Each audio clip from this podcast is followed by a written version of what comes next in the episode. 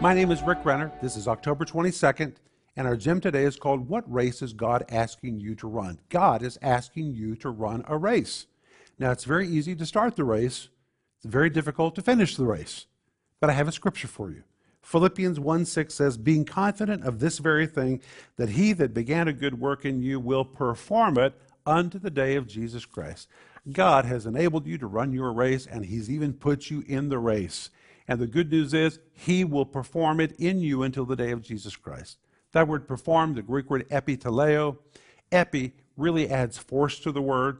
Teleo means to conclude something, to finish a thing, to bring it to an ultimate conclusion. And when you put these two words together, it is a divine force which carries us toward a conclusion. So God, in His grace, calls us.